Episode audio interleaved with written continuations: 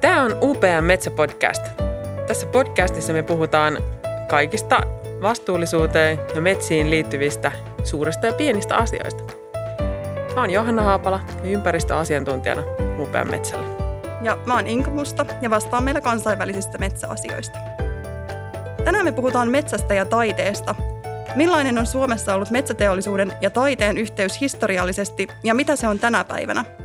Entä kuinka metsä on näkynyt taiteessa aikojen saatossa ja miten taide on toisaalta vaikuttanut mielikuviimme metsästä?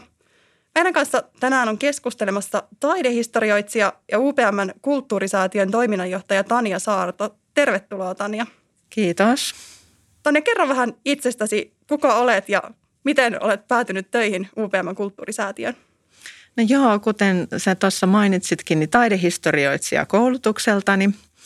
Ja tein tosiaan uraa Forum Boxin, helsinkiläisen galleria Forum Boxin toiminnanjohtajana, eli nykytaiteen parissa useita vuosia tuossa opiskeluiden päättymisen jälkeen. Ja siitä sitten päädyin taidesäätiö Meritaan, joka on vastaavanlainen säätiö, mutta tuolta pankkipuolelta. Ja nelisen vuotta sitten hyppäsin tähän metsäteollisuuden kulttuuriperinnön vahtijaksi, sanotaanko tällä lailla. Varmaan... Mä luulen, että monelle kuulijalle ja varmaan aika monelle U P M-läisellekin mm. on vähän vierasta, että mikä on U P M:n kulttuurisäätiö, niin kertoisitko vähän siitä? No joo, U P M:n kulttuurisäätiö, U P M-Kymmenen kulttuurisäätiö on perustettu tosiaan vuonna kaksituhattakuusi.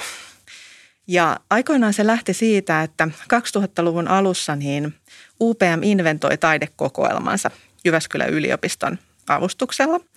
Ja todettiin, että siellä on tosiaan pari tuhattakin teosta kertynyt vuosikymmenten varrella yhtiön omistukseen. Ja siitä lähti sitten idea, että niitä pitäisi saada esille johonkin. Ja tehtiin taidehallin näyttely vuonna kaksituhattayksi, Metsän henki.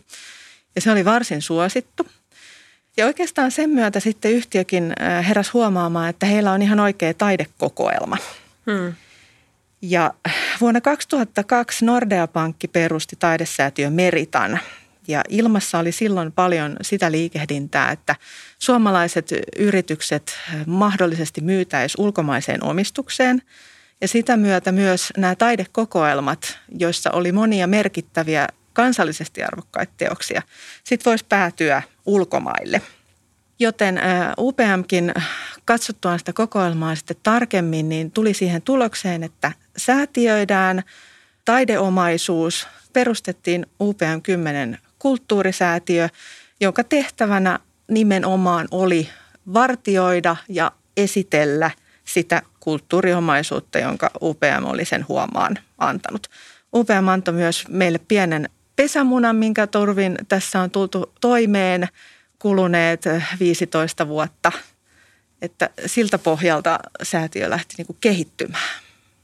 Mikä muuten on tämä kytkös U P M:ään tänä päivänä? Että säätiöhän on itsenäinen toimija, mutta onko jonkinlainen kytkös?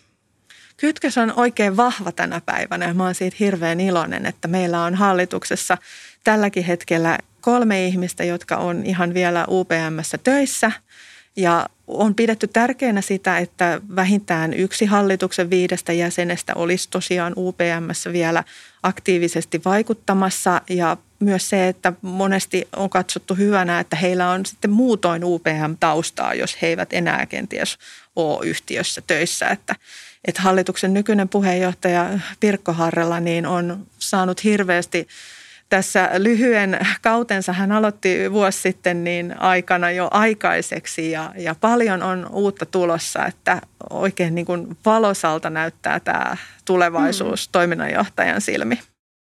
Mistä ne, ne kaikki taideteokset on oikein kertynyt? No sanopas muuta, siis mä puhun nyt tietysti U P M:stä, mutta sehän tarkoittaa varmaan sataa kuntaa mm. eri, erilaista toimia, jotka on ö, vuosikymmenten saatossa yhdistynyt. Mm. Ja kokoelmat alkoi muodostua varmaan siellä jo ihan tuhatyhdeksänsataaluvun alkupuolella, mutta niitä ei tietenkään mielletty kokoelmeksi, vaan vuosikymmeniä niin ostettiin taidetta. Tarvittiin no. esimerkiksi toimiston seinälle jotain. Seinän täytettä. Seinän täytettä, just niin koristusta ja kaunistusta, kuten ihmiset varmaan kautta vuosimiljoonien ovat hankkineet mm. ympäristöönsä tavalla tai toisella. Seinämaalaukset ensin ja niin edespäin. Mutta me on aika vähän päästy tätä vielä tutkimaan, mutta semmoinen käsitys on kyllä voimassa, että se on hyvin ylhäältä yrityksen johdosta aina lähtenyt, tämä taiteen ostamisen halu. Eli metsäpatruunat oli aktiivisia sen puoleen. Haluttiin näyttää, että kyllä meillä täällä Suomessakin osataan. Mm, ulkomaisille ulkomais- vieraille. Ja, ulkomaisille joo. vieraille nimenomaan. Mutta sitten toisaalta ihan omalle henkilökunnallekin, että yhtiöllä oli tämmöistä tarvetta ja halua osallistua siihen kulttuuritoimintaan. Eli varmasti tehtaanjohtajien vaimot saattoi olla hyvinkin aktiivisia siinä, että oli illanistujaisia, jossa oli kenties taideesittelyitä ja sitä kautta sitä taidetta päätyi sitten samalla sekä kotiin että sinne yrityksen kokoelmaan. Taidekauppiaat tutustuivat varmasti paikallisiin johtajiin ja myivät suoraan heille. Ja miksei taiteilijatkin varmasti tekivät tuttavuutta, varsinkin paikallisesti johtoon asti. Eli suomalaisessa yrityskulttuurissa niin taiteen ostamisen ehkä ja mesenoinnin kultakausi oli siinä kolmekymmentäluvulta eteenpäin ehkä sinne kuusikymmentäluvulle. Meidänkin kokoelmista aika suuri osa on hankittu siinä sotien jälkeen kahdeksankymmentäluvulle saakka, mutta siinä yhdeksänkymmentäluvulle tultaessa sitten niin se trendi jotenkin kääntyi ja ei koettu enää samanlaista tarvetta siihen taiteen ostamiseen. Ja sitten tietysti varsinkin nykyään, kun konttorit on lasiseinäisiä niin ulospäin kuin sisällekin päin, niin siellä ei ole enää sitä paikkaa taiteelle. Aivan, aivan. Tuossa varmaan näkyy tietysti, niin kuin kuvasitkin, niin vähän se ajan henki, että johonkin aikaan on ollut tarve niin kuin sille, että, että on haluttu just näyttää ulospäin joltain ja, ja sitten on ollut tätä taidemesenointia laajasti.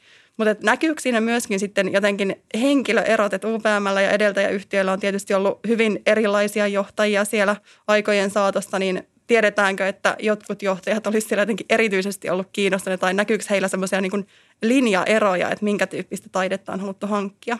No tuossa olisikin ihan loistava tutkimuskohde jollekin, että se on meillä tässä vielä suuresti työn alla, että meillä on se käsitys, että valitettavan huonosti on jäänyt talteen sitä tietoa, että ketkä hankintapäätöksiä on tehty, millä perusteella ja minne. Eli tutkimuskenttää on kyllä yhä avoinna ja toivottavasti päästään tulevien vuosien aikana sitä enemmän tekemään. Me on nyt jonkun verran päästy sitä aloittamaan, mutta ei valitettavasti tiedetä vielä kyllä sillä lailla, että voisi aukottomasti vastata siihen, että näkyisikö eroja esimerkiksi Valkeakoskella Rudolf tai Juuso Valdeenin aikana hankituissa teoksissa tai sitten vaikka täällä näin niin Mika Tiivolan aikana hmm. tulleissa. Mitä nämä kokoelmat ja niiden sisältö niin kertoo U P M:stä ja siitä ajasta ja siitä historiasta?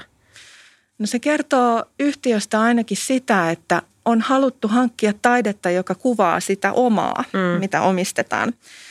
Eli meillä on kokoelmassa tällä hetkellä se vähän vajaa kuusisataa teosta.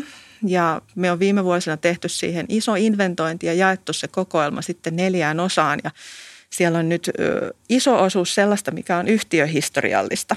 Siihen sisältyy myös paljon muotokuvia, joita oli tapana teettää ihanaa kyllä, niin ihan sieltä jopa tuhatkahdeksansataaluvun puolelta saakka, niin tuonne yhdeksänkymmentäluvun loppuun asti johtajistosta. Mutta sitten se kertoo myös sitä, että teetettiin niin sanottuja muotokuvia tehtaista. Ja niihinhän jää aivan valtavasti kulttuurihistoriallista infoa talteen. Et valokuva on valokuva, mutta ennen kuin tuli värivalokuva, niin öljymaalaus kertoo paljon enemmän. Ja meidän kokoelmaan kuuluu myös Markus Kollinin maalaus Metsätalosta, joka on siis tässä Helsingissä Havis Amandan patsaan takana ja oli aikoinaan U P M:n pääkonttorina. Niin se tietysti kertoo siitä rakennuksesta, joka on yhäkin tänään tunnistettavissa siitä maalauksesta, mutta koska siinä on Markus Kollinille hyvin tyypillinen tämmöinen rempsakka kaupunkinäkymä, missä on ihmisiä ja autoja ja siinä näkyy myös vähän sitä kauppatorin elämää, niin siitä voi katsoa suorastaan, että minkälaista muotia oli silloin, mitä autoja liikkui. Voi kuvitella sitä, että minkälainen se liikenteen määrä on ollut silloin, että kyllä se tietynlainen yhtiön kulttuuritahto mm. näkyy siinä kokoelmassa ja sen muotoutumisessa, vaikkei se olekaan ollut tietoisesti rakennettua kokoelmaa, vaan vahingossa muotoutunut. Tuosta piti vielä kysyä tuosta näistä muotokuvista, että eikö niissäkin ollut silleen, että, että siellä taustalla niin kuin valittiin semmoisia asioita, joita se halusi se, se tota, tai jonka koettiin niin kuin jotenkin liittyvän sen patruunan johonkin tavoitteisiin tai, tai jotenkin semmoisia, että on tota, muista vaan, että jollain oli tämmöinen maapallo siellä taustalla, että on. Miten hän oli niin kuin päässyt vähän rajojen ulkopuolelle just vaikuttamaan. Just näin kyllä kertomaan siitä, että tässä on nyt kosmopoliittimies, Joo. joka katsoo maailmaa suurempana kuin Suomi. Kyllä, sen tyyppisiä muotokuvia löytyy myös kokoelmasta ja se on aina ihanaa silloin, kun se maalaus kertoo meille enemmän kuin sen, että siinä on herra tummahkossa puvussa. Nimenomaan. Kolme neljäsosa profiilissa, kuten hyvin usein näissä on. Että, joo. Et, et ne maalaukset antaa vähän enemmän kuin sitten tämmöiset valokuvat, niin kuin ehkä nykyään, niin, niin niihin on pystytty vähän niin kuin laittamaan lisää tämmöisiä kaiken maailman niin kuin vihjeitä Kyllä. siitä, että minkälaisia asioita siinä on ollut ehkä ajankohtaisia tai, tai mistä, mistä ihminen on tunnettu. Just näin, kyllä. Ja sitten siinä on se, että niiden muotokuvien kautta meille on säilynyt se tieto siitä, että miltä nämä ihmiset näyttivät, joista mm. ne historiankirjat kertovat. Meillä on muotokuva, vanhimpia taitaa olla Vareen, joka oli perustamassa Kymin tehdasta tuhatkahdeksansataaseitsemänkymmentäluvulla. Mutta esimerkiksi nykyisestä johtajasta Jussi Pesosta, niin käsittääkseni ei ole maalattu muotokuvaa, että miten jää se tieto mm-hmm. tuleville polville, että hän oli jo paljon. On varmaan digitaalista materiaalia, mutta Vareen on meille kasvoiltaan yhä tuttu sen takia, että joku maalasi hänestä muotokuvan ja se on nyt niin. kulttuurisäätiön hallussa. Niin, olisi se nyt tosi mielenkiintoista nähdä, että mitä sinne Jussi Pesosen muotokuvan niin. taustalle sitten oikein valikoituisi, että mitä se kertoisi sitten mm. hänestä. Kyllä, ja tästä ajasta. Kyllä, niin kuin, että jos tämä perinne on tosiaan näin päässyt katkeamaan. Joo, se on kyllä ollut osittain, tai no sanotaan, että viimeiset parikymmentä vuotta. Meidän viimeinen muotokuva taitaa olla vuodelta tuhatyhdeksänsataayhdeksänkymmentäseitsemän Tauno Matomäestä. Et sen jälkeen tuoreimmista johtajista ei sitten ole ja luulen, että tämä on kyllä ihan kansallisesti sama ilmiö kaikkialla, että, että niitä muotokuvia ei ole sitten tehty. Kulttuuripuolella jonkun verran enemmän, sanoisin, on yhä teetetty. Ja tietysti presidenttimuotokuvathan meillä yhä tehdään, mitkä herättääkin sitä aina kansassa keskustelua. Suuresti keskustelua. Mm, että. Näinpä.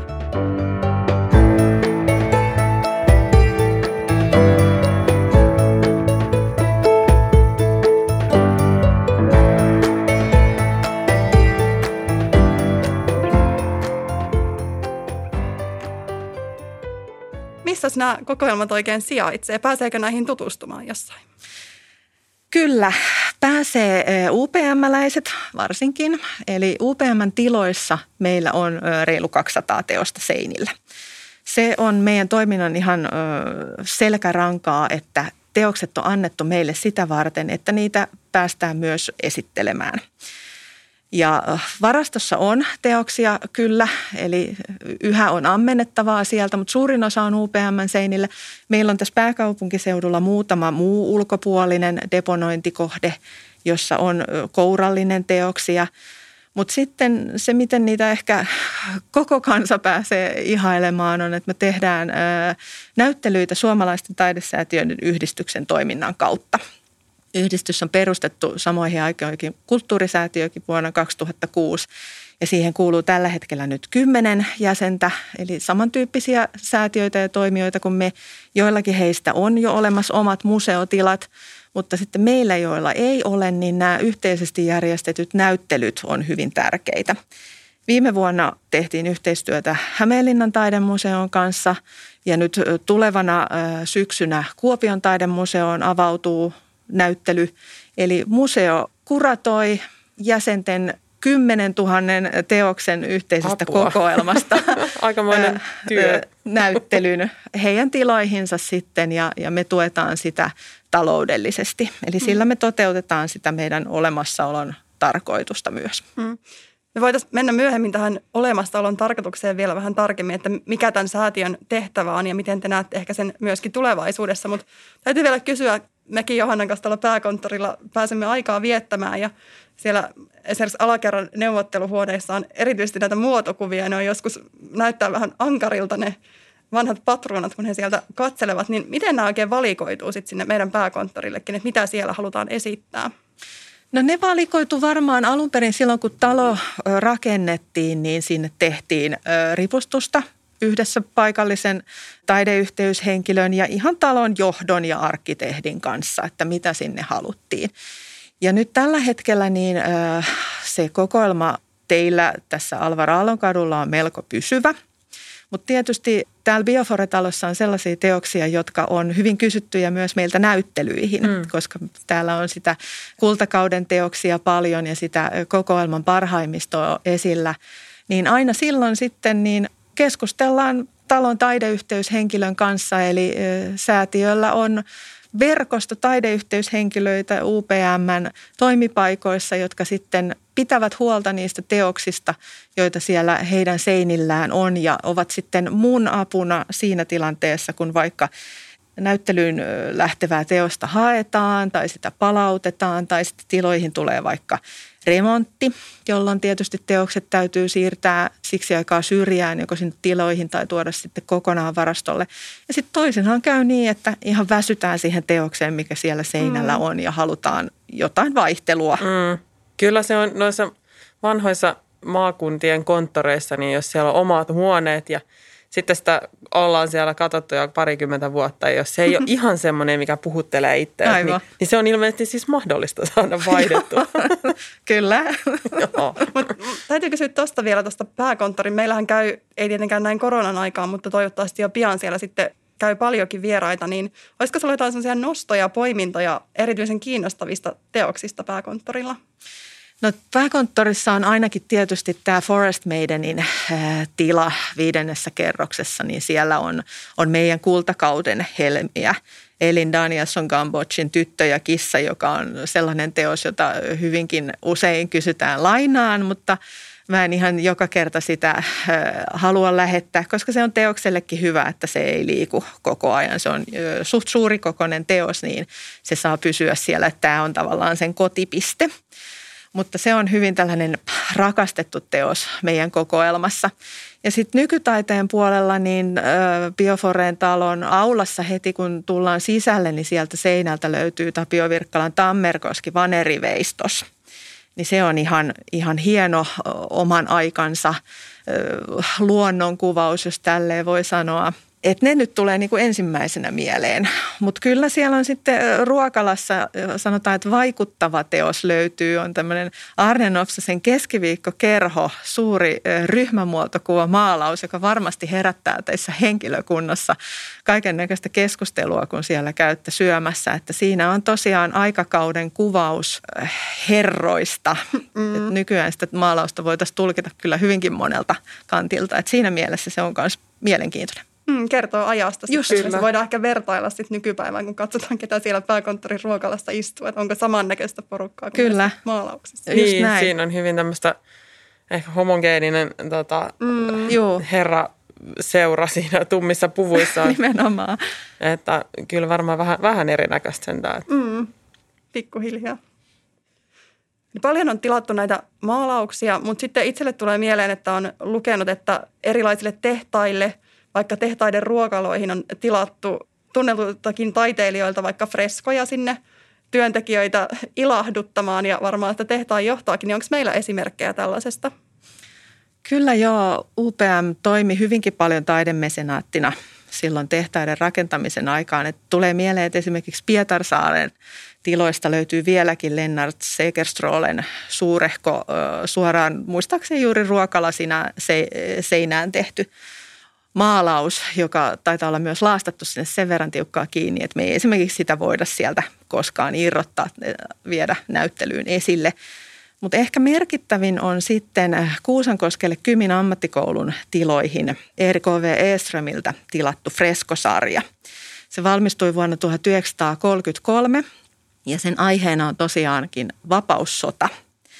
Ja koska se on fresko, niin se on tehty suoraan siihen seinäpintaan, mikä meille nyt sitten pienenä säätiönä aiheuttaa hieman päävaivaa, että sitä on valtavasti sitä huolettavaa pintaa siellä ja meillä on resurssit tietysti hyvin rajalliset ja me on nyt viimeisen muutaman vuoden aikana alettu miettiä toista omistajatahoa sille freskolle, joka pystyisi pitämään siitä museaalisesti, ammatillisesti huolta. Mm. Paljon teettää työtä sitten toisaalta. Kyllä. Myöskin tämä hieno omaisuus. Mutta mun täytyy tarttua tuohon sanoa, että, että siellä on näitä vapaussota-aiheisia freskoja ja ei varmaan ole niin kuin sattuma, että ne on juuri vapaussota nimellä siellä, eli Suomen sisällissota, monta nimeä riippuen vähän tahosta. Mm. Niin miten meillä sitten ehkä näissä kokoelmissa ja taideteoksissa näkyy just tämä tämmöinen ajan poliittinen henki ja vaikka tämä työläispatruuna-asetelma? Mä luulen, että aika vähän on ajateltu sitä ostotilanteessa, että millä lailla se heijastuu. Muotokuvat on tietysti johtajistosta pääasiallisesti. Työtä on myös kuvattu kokoelmissa, mutta työläiset on hyvin usein jäänyt sitten nimettömiksi malleiksi esimerkiksi grafiikan vedoksiin. Ja sitä varsinaista poliittista suuntautumista ei mun mielestä näy siinä kokoelmassa näitä teoksia lukuun ottamatta, jotka on nyt tästä perspektiivistä katsoen niin hyvinkin vahvoja kannanottoja tilanteeseen. Siellä Kuusankoskella on myös marsalkka Mannerheimin muotokuva, yksi tunnetuimmista hänestä koskaan maalatuista muotokuvista, Eero Järnefeltin Siveltimestä. Se oli myös Kymi-yhtiön tilaus nimenomaan siihen tilaan juhlasalin seinälle. Ja syynä oli se, että haluttiin muotokuva henkilöstä, joka on oleellisesti vaikuttanut Suomen itsenäistymiseen, joten tämä oli tietysti luonnollinen kohde siihen. Muotokuva valmistui tosiaan kolmekymmentäluvulla, mutta hänet on kuvattu siinä valkoisen armeijan ylipäällikön asussa seuraamassa Tampereen valtausta vuonna tuhatyhdeksänsataakahdeksantoista Vehmaisissa. Eli kyllähän sekin nyt nykyiselle katsojalle kertoo jo mm-hmm. monenlaistaan kieltä. Ja kyllähän nämä isot tehtaat ja niiden patruunat ja työväki oli isossa roolissa tässä tuota, sisällissodassa. Et varmasti... Vaikkei sitä ei ehkä ole ajateltukaan sinänsä poliittisena monia näitä tämmöisiä kuvauskohteita, mutta kuitenkin tämä tilauksen tekijä niin varmasti ja taiteilija on varmasti halunnut myöskin mm. miellyttää tilauksen tekijää. Kyllä, ja sitten en tiedä, miten nämä teokset on ollut siellä nyt sitten vaikka työväen nähtävissä, mutta varmaan jos on ollut, niin on voinut herättää hyvinkin ristiriitaisia tunteita kuitenkin vielä silloin aika jakautuneessa Suomessa. Mm. Kyllä, just näin, ja tämä Kymi-yhtiön juhlasalin tilakin, niin se oli hyvin monipuolisessa käytössä, että se toimii esimerkiksi sotasairaalana hmm. neljäkymmentäluvulla. Että kyllä sitä ö, kuvastoa on päässyt näkemään, mutta sitten toisaalta niin ne freskot itse asiassa peitettiin säkkikankaalla useiksi vuosikymmeniksi just siksi, että koettiin, että niiden aihe on niin tulenarkaa. Hmm. Ja paljastettiin vasta tuossa kahdeksankymmentäluvulla. Mutta siinä oli se onni, että kun päällä oli hengittävä materiaali, niin ne oli säilynyt hirveän hyvässä kunnossa meille. Aivan, eli vieläkin pääsee näkemään just, sitten. Just näin, no. Kyllä.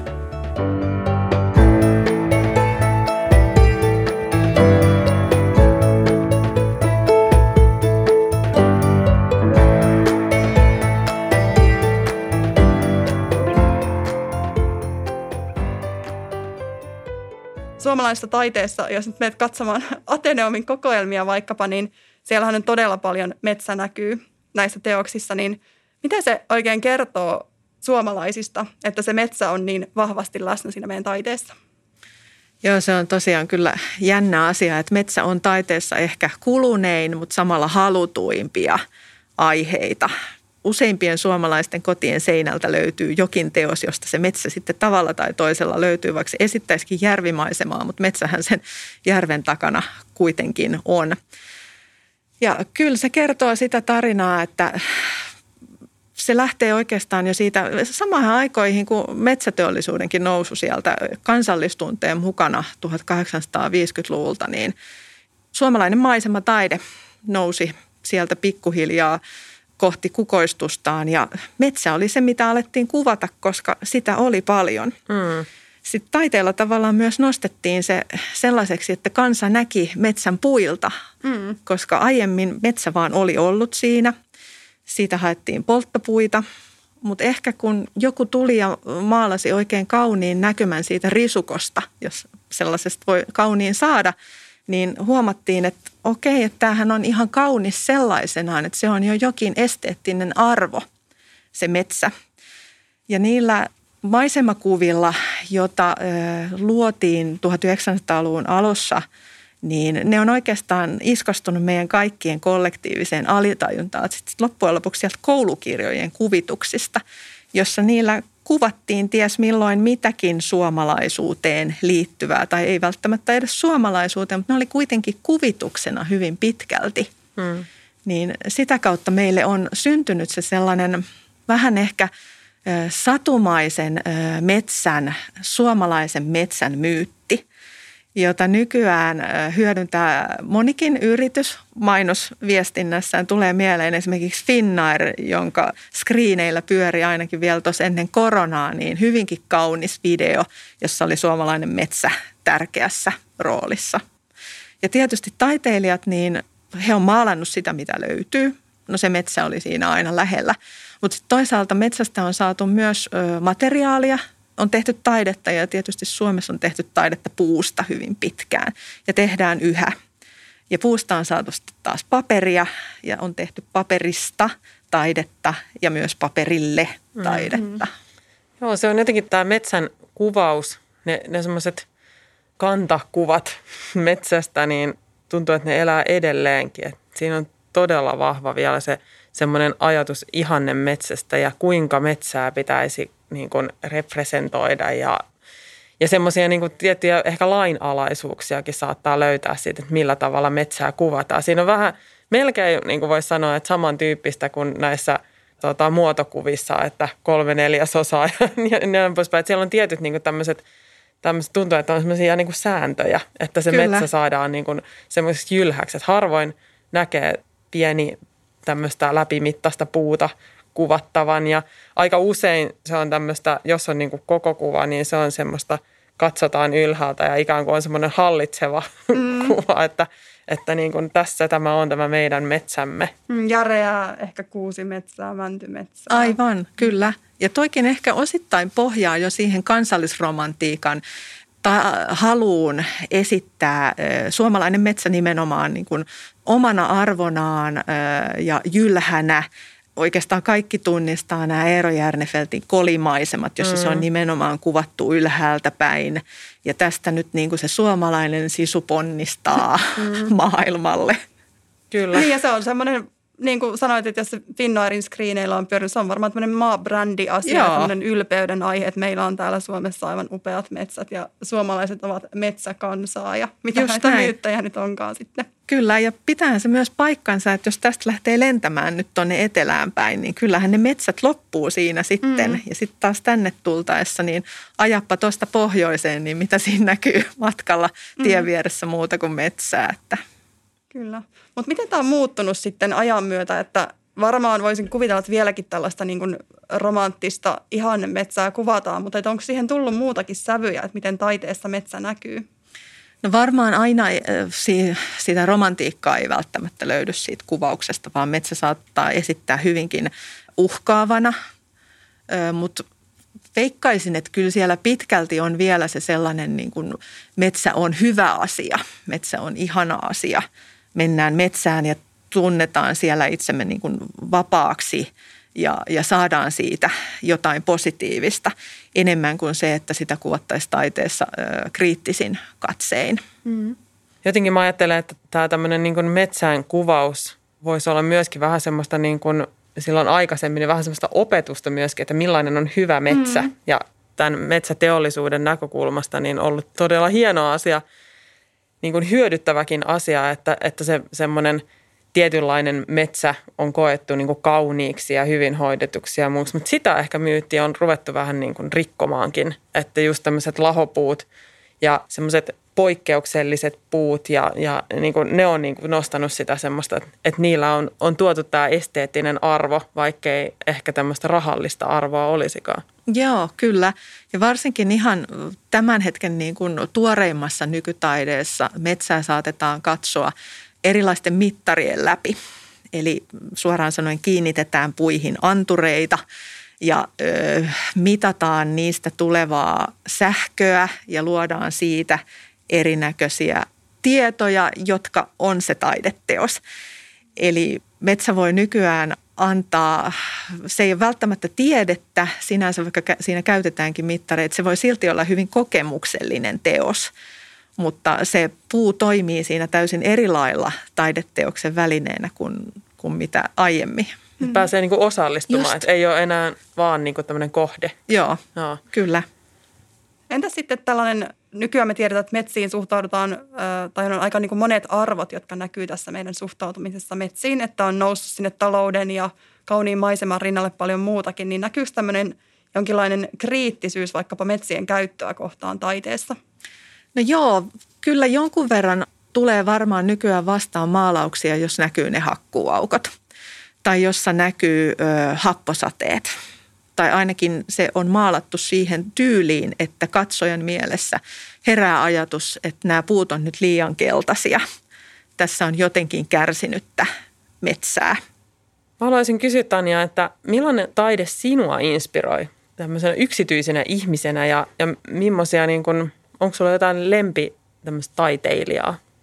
No mun sydän sykkii ehkä kyllä eniten tuonne renesanssin maalaustaiteen, neljätoistasataa-viisitoistasataluvun maalaustaiteen, joka tietyllä tavalla on se meille asti päätyneen maalaustaiteen kehto, jolloin keskiajan kuvataide oli vielä hyvin jäykkää, eikä siitä voinut sanotaan tunnistaa ihmisiä, esimerkiksi muotokuvaus alkoi kehittyä vasta siinä neljätoistasataa-luvulle tultaessa, niin mä löydän niistä sellaisia pyhiä ja pysyviä arvoja, jotka resonoi vielä yhä nykyäänkin.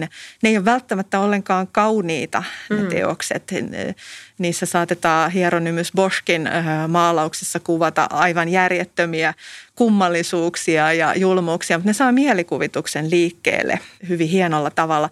Mutta kyllä nykytaiteessa niin esimerkiksi Team Labin näyttely Amos Rexissä niin oli sellainen, että ihan siellä kyllä sydän sykki silloinkin ja, ja polvet meinas mennä alta, kun se oli niin hyvin kokonaisvaltainen ja hienosti tehty. Kaitsa, että sä pääset toteuttamaan sun tällaista niin kuin omaa taiteellista näkemystä työstä tässä U P M tai U P M-Kymmenen kulttuurisäätiössä? No musta tuntuu, että mun työssä on hyvin usein kyse kaikesta muusta kuin taiteellisesta näkemystä. Että se on sitä eri lankojen kädessä pitämistä. Että tosiaan mä oon ainoa, joka säätiössä on töissä, niin hoidan sitten sen kaiken. Ja se onkin siinä mielessä ihanaa, että pääsee tekemään hyvin monipuolisia asioita. Mutta kyllä se käytännön työ on sitä, että tilataan kuljetuksia tai, tai kysellään taideyhteyshenkilöiltä teosten sijaintia tai hoidetaan tilinpäätöstä ja, ja kaikkia tämmöisiä niin kuin paljon paljon arkisempia asioita mm. kuin se, että se taide ei olisi aina läsnä. Se on tästä analogian meidän työ, että mekin työskennellään metsän parissa, mutta ei metsässä silti juuri koskaan. Harvoin pääsee niin metsään kuitenkaan. Hmm.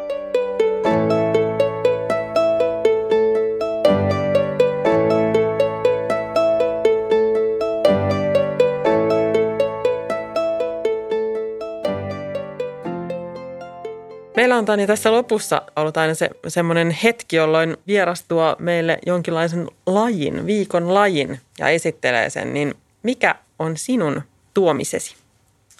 No joo, tämä olikin jännä, jännä juttu. Mä ajattelin tietysti kaikkia eri taiteenlajeja, jotka nyt luontevasti tähän istuisi, mutta päädyin sitten kuitenkin lähemmäs tätä metsäteemaa.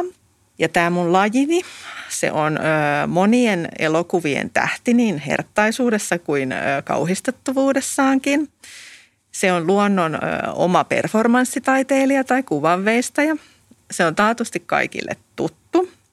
Se ilmestyy kodin sisustukseen aina ö, lokamarraskuun vaihteessa yhdeksi illaksi. Ja se on monen kodin hyötyeläin, vaikkei sitä sellaiseksi ehkä osatakaan ajatella. Eli se on hämähäkki. Yes. Vasta tuossa lopussa. Mäkin. Ja hämähäkki siksi, että äh, todellakin se on hyvin kiehtova pieni eläin. Mä olen sen kanssa viettänyt tässä paljon aikaa keväällä tehdessäni siivouksia ja tuota... Sehän tekee tosiaan tämän niin kuin luonnon kuvaveistoksen eli verkkonsa, joka voi olla metsässä hyvin suurenakin. Kotonahan ne yleensä huidotaan alas, että ne ei pääse koskaan kasvamaan, mutta metsässä niin varsinkin jos on satanut ja ollut kastetta, niin ne on varmaan löytyy Instagram-pullollaan kuvia siitä hämähäkin verkosta. Ja se verkkolankahan on, on niin kuin paksuutensa nähden erittäin kestävää, että se on jopa vahvempaa kuin teräslanka. Ja sitten se on semmoinen hyvin jännittävän tahmainen, että jos sä yrität saada sitä sormista pois, niin, niin sitä ei meinaa millään saada.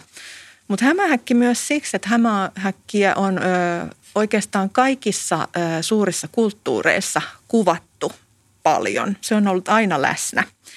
Ja no länsimaissa niin tuoreimmat kuvaukset löytyy tietysti esimerkiksi Taru sormusten herrasta. Kaikki, joka on nähnyt, niin löytyy, muistaa sen traumaattisen kohtauksen, missä Kyllä. Frodo paketoidaan.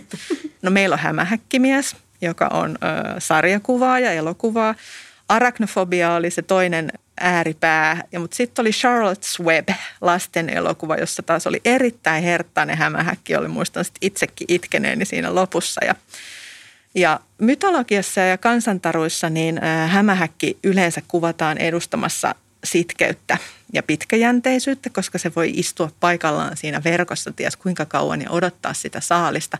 Mutta sitten toisaalta, kun se saalis siihen verkkoon putoaa, niin se iskee hyvin nopeasti, paketoi sen tehokkaasti, suihkuttaa siihen myrkkynsä ja sen jälkeen rauhassa imeskelee sen sulaneen saaliinsa sitten itseensä. Ja kirjallisuuden puolella puolestaan niin Ovidiuksen metamorfoosissa jo pari tuhatta vuotta sitten kerrottiin tätä tarinaa jumalhahmo Arakneesta, josta tämä on alun perin nimensä saanutkin. Ja myös Dante Alighieri neljätoistasataa-luvulla jumalaisessa näytelmässään versioi tätä samaa tarinaa. No meillä on Harry Potter yhä, mistä se löytyy. Ja kuvataiteen puolella puolestaan ranskalainen kuvaveistäjä Louis Bourgeois on tehnyt valtavia hämähäkkimeistoksia, joista nähtiin Helsingissäkin useita vuosia sitten, niin hänen nämä mamaan eli äiti hämä, pronssiset monimetriset hämähäkkinsä herättävät paljon suuntaan jos toiseenkin. Ja musiikin puolelta puolestaan niin on etelä-italialainen Tarantella, tanssi, hyvin nopea rytminen. Ja no hämähäkin verkko, meillä on World Wide Web, meillä on mustaleskikäsite, jos ö, vaimo kuluttaa aviomiehiä vähän liian tiukkaan tahtiin. Ja sitten toisaalta taas nämä amerikkalaisen alkuperäiskansojen dreamcatcher, unisiepparit, no, ne on rakennettu tavallaan hämähäkin verkoksi. Moni helsinkiläinen tietää ehkä sen, että Suomen vaarallisin hämähäkki elää yllättäen ö, Luonnontieteellisen museon rakennuksessa tässä Helsingin keskustassa. Se on chileläinen ruskohämähäkki. Ei tiedetä, miten se on alun perin sinne päätynyt, mutta B B C teki siitä jutun joitakin vuosia sitten ö, uutisoimalla siitä, että siinä on parisataa metriä eduskuntataloa ja käytännössä se voisi levitä sinne ja purra pääministeriä. Tämä oli B B C:n kärki. Aivan upea lajivalinta. En mä ole koskaan miettinyt, että hämähäkki todella noin monipuolisesti näkyy vaikka kulttuurissakin. Kyllä. Mm, kyllä, tämä oli ehkä kattavin lajiesittely, mitä meillä on ollut. Kiitos siitä. Kiitos. Kiitos. Sä kuuntelit U P M Metsäpodcastia. Kiitos, kun olit mukana. Nämä jaksot löytyy kaikilta yleisimmiltä podcast-alustoilta.